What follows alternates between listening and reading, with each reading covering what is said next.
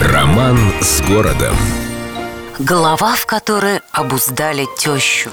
Подарки бывают разные. Кому-то достается огромный памятник, доказывающий, что Христофор – брат-близнец Петра, а кому-то средних размеров пупс, оседлавший вставшего на дыбы тиранозавра. Такой рукотворный памятник был, по словам знающих людей, преподнесен Петербургу одной московской арт-группой. Сначала монумент, названный «Первый всадник», выставили во дворе мраморного дворца напротив дорогого сердца каждого петербургского остряка памятника Александру Третьему, ну, чтобы горожане смогли оценить масштаб творческой мысли. Но наш Наши люди иронии не поняли, и памятник простоял на виду не больше года. Потом его аккуратненько припрятали, из глаз долой и сердце вон.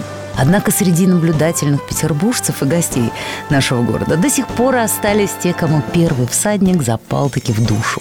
Так как-то один житель Тулы, увидев это творение, пришел в неописуемый восторг и долго хлопал в ладоши. На вопрос «Что с тобой, дорогой гость города?» весельчак ответил Мол, у нас в Туле около экзотариума стоит фигура динозавра, которую в народе любовно прозвали памятником тещи. А у вас в Питере эту тещу еще и оседлали. Это ж просто праздник какой-то.